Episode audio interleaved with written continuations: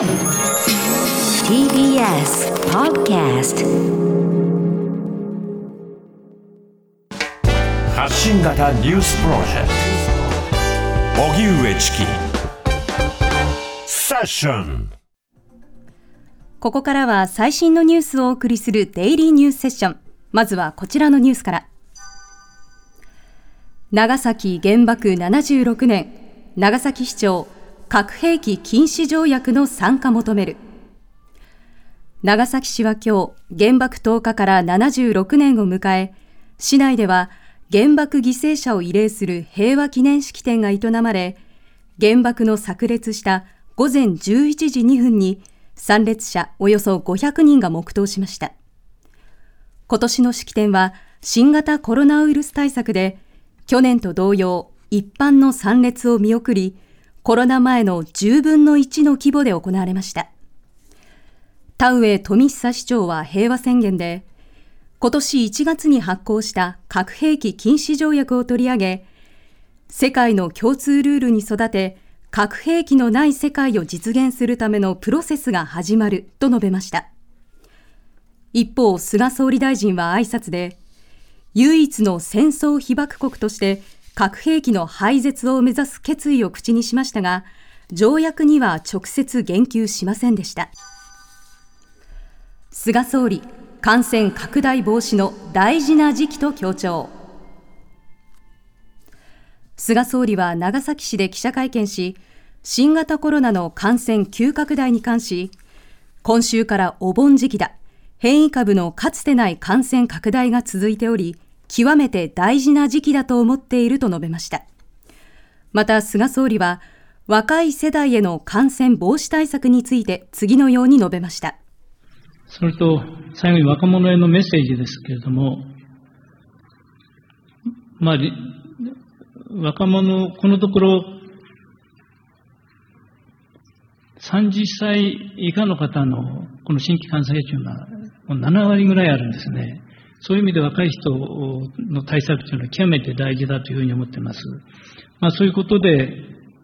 若者が利用頻度が高い YouTube だとか Twitter、こうしたメディア、こうしたことを活用して今、政府では行っています。また、ワクチン接種に、接種のための必要な情報、これ専門家の皆さんからですね、えー、分かりやすくお伝えをさせて、いただいてます。一方、菅総理は閉幕した東京オリンピックについて、開催国としての責任は果たせた、国民に感謝したいと述べました。TBS 世論調査オリンピック開催良かったが61%。一方、内閣支持率は過去最低に。最新の TBS の世論調査によりますと、菅内閣の支持率は先月の調査結果より10.1ポイント下落し、32.6%と政権発足後最低を更新しました。支持できないという人は9.2ポイント増え63.5%でした。また新型コロナウイルスの感染防止に向けた政府のこれまでの取り組みについて聞いたところ、評価するは先月より9ポイント下落し29%、評価しないは62%でした。一方、昨日閉幕した東京オリンピックの評価については、開催してよかったは25%、どちらかといえば開催してよかったは36%で、合わせると61%でした。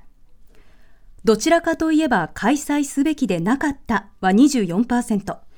開催すべきでなかったは14%でした。一方で、オリンピックが感染拡大につながったと思うか？という質問に対しては、つながった、ある程度つながったを合わせると60%に達しています。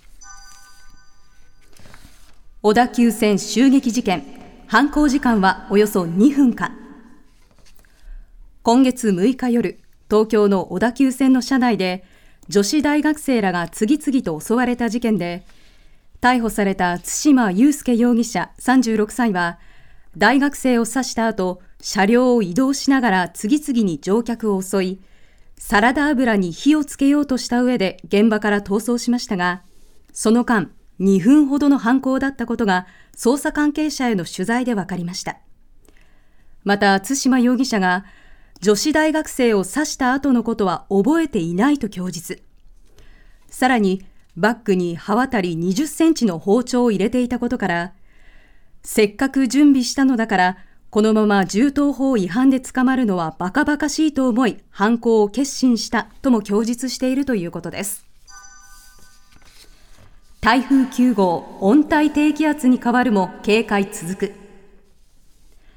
台風9号は今日午前、温帯低気圧に変わりましたが、明日にかけて西日本から北日本の広い範囲で雷を伴った非常に激しい雨が降る恐れがあり、土砂災害などに厳重な警戒が必要です。これまでの雨で島根県、広島県、福島県の一部に土砂災害警戒情報が発表され、避難が必要な危険な状況となっています。このほか、今朝気象庁は島根県の沖に線状降水帯発生情報を発表しました。沖郡全域で50年に一度の記録的な大雨となっているところもあり、災害の危険度が極めて高まっています。また、増田市の高津川では、40代の男性が川に転落し、行方がわからなくなっているほか、静岡県の伊豆地方では、